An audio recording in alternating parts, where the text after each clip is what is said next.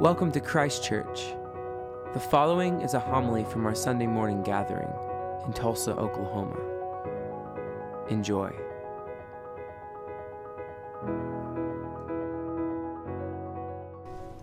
In the name of the Father, and of the Son, and of the Holy Spirit. Amen. Please be seated. Good morning. Good morning. Let's try that again. Good morning. Good morning. There it is. That's what we need right there some energy. I love it. I want to talk to you about a couple of things today. Uh, one is the Gospel of Mark to me has stood out over time, uh, and it's different. It's different because the other three Gospels start the process and they tell you a little bit about what's going to happen, and they give you kind of an outline. Mark just starts with Jesus getting his disciples together. He hits the ground running and they immediately go to work. Now, last week in the gospel, it was him saying to his first disciples, Drop your nets and I'll have you fish for people, so follow me. And, and they do. Uh, that is something that is scary to think about. Just leaving everything that you have, leaving your family, leaving your friends, leaving the security of what you know. Uh, in seminary, um, I served for two years at a wonderful parish in Austin, and we were having a staff meeting one time, and we were discussing this gospel message.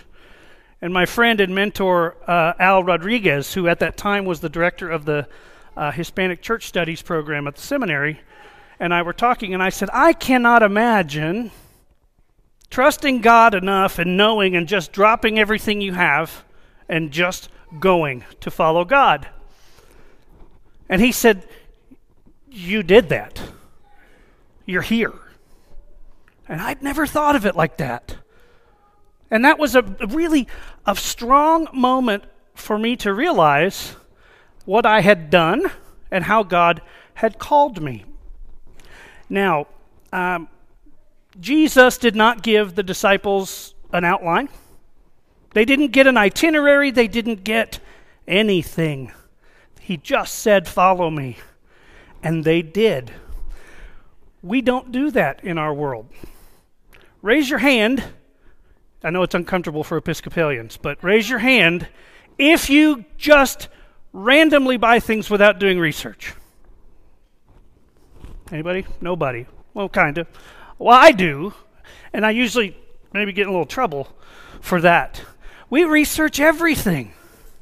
We research everything.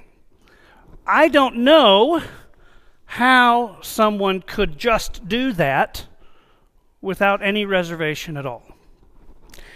But they did. Now, imagine, if you will, you follow Jesus and you're getting used to what he's doing. You're kind of starting to see what this might be. And here he is teaching and someone who is possessed comes into the room.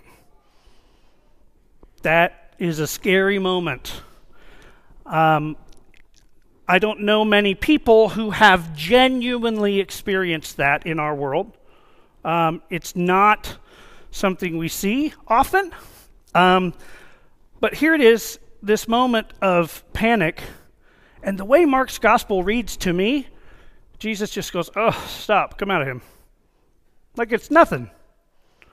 But it's such a powerful moment and a change in this person's life because Jesus showed the power of God and healed this, this man. And it's an awesome thing. Now, the other thing I want to talk about today is our psalm. I don't really preach on the psalm very often, um, but this one is amazing. Hallelujah, I will give thanks to the Lord with my whole heart. Now, how often do we do that? Really, really do that and thank God for the things that we have. We may be thankful and we may feel we give thanks, but how many times do we really just say to God, Thank you? I saw something not long ago online, and it said, If you woke up tomorrow with only the things you thanked God for today, what would you have? What would you have left? I kind of joked earlier, but in the 8 o'clock service, but I'm not sure my wife and son would still be here because sometimes I forget to say thank you to them or for them. And I, maybe, maybe the other way around too, I don't know. But really, what would you have left? Would you have your house? Would you have your car, your job? Would the, would the pantry be full of food? It's, it's, it's mind numbing to think about that, but what if that happened? Are you think are your wheels turning to think about what you might have tomorrow? Because even as I'm talking to you, I'm thinking, oh man, what am I going to not have?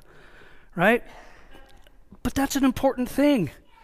It's an important thing to thank God. And it's not just about praying to God in the difficult times when we need things, when, when we're sick, or when a loved one is hurting, or our kids are having problems, or whatever those situations are. We need to give thanks to God for the good things, being thankful. I mean, really, technically, we're supposed to thank Him for the bad things too, because that's supposed to be part of our walk, but that's really hard to do. Oh, I'm horribly sick. Thank you. It doesn't work that way for us most of the time. But I think if we were to read this every day this week, that's my challenge for you this week. Take your bulletin home, or just remember it's Psalm 111. Read it every day and spend a few minutes, five or six minutes, with the words. See what stands out to you. See if you can find things and ways to be thankful. This could be our mantra as Christians. Imagine how different the world would be if we were actually doing this every day. How different would your life be if you focused all of your energy on thanking God for everything that you have in the majesty and the splendor and the power of God? That's awesome to think about. It's really awesome. Now, back to the gospel. As I said earlier, right? Mark starts out and just they hit the ground running and Jesus is working. Now, I'm also going to challenge you to think like Mark wrote his gospel. So many times we wait for something, right? we we pace ourselves so we don't get ahead of ourselves, we don't s- step too quickly, because it's scary to really go after something right? If we, if it, say, if it's a dream job, if someone has a dream job and they want to do it, it's scary to do what you have to do to get there. However, as Christians, we are called to follow Jesus. Just like the disciples, he said, Follow me, and they did. And today he's saying to us, Follow me, and we do. That's why we're here. But no more pacing yourself. No more waiting to see how things are going to go. Think like Mark wrote the gospel and hit the ground running. Go out today and change the world. Don't wait. Take the faith that you have, the light that God has put inside of you, and go out and dispel the darkness of our world. But do it fast. Be vigilant and be thankful for the ability to change the world around you. And just for the record, I'm not just challenging you, I'm going to challenge myself too. Because I need to say thank you more often. And sometimes, if I'm completely honest, I am hesitant to have these difficult conversations about God with certain friends, certain family members because I, am maybe I'm afraid of the dynamic. Perhaps I'm afraid of how that will affect a relationship. But I think it makes me want to go have those difficult conversations. And I want to tell the world about God. And I want to tell the world about Christ Church. And I want people to know that when we, as Christ Church, this community, when we leave this building,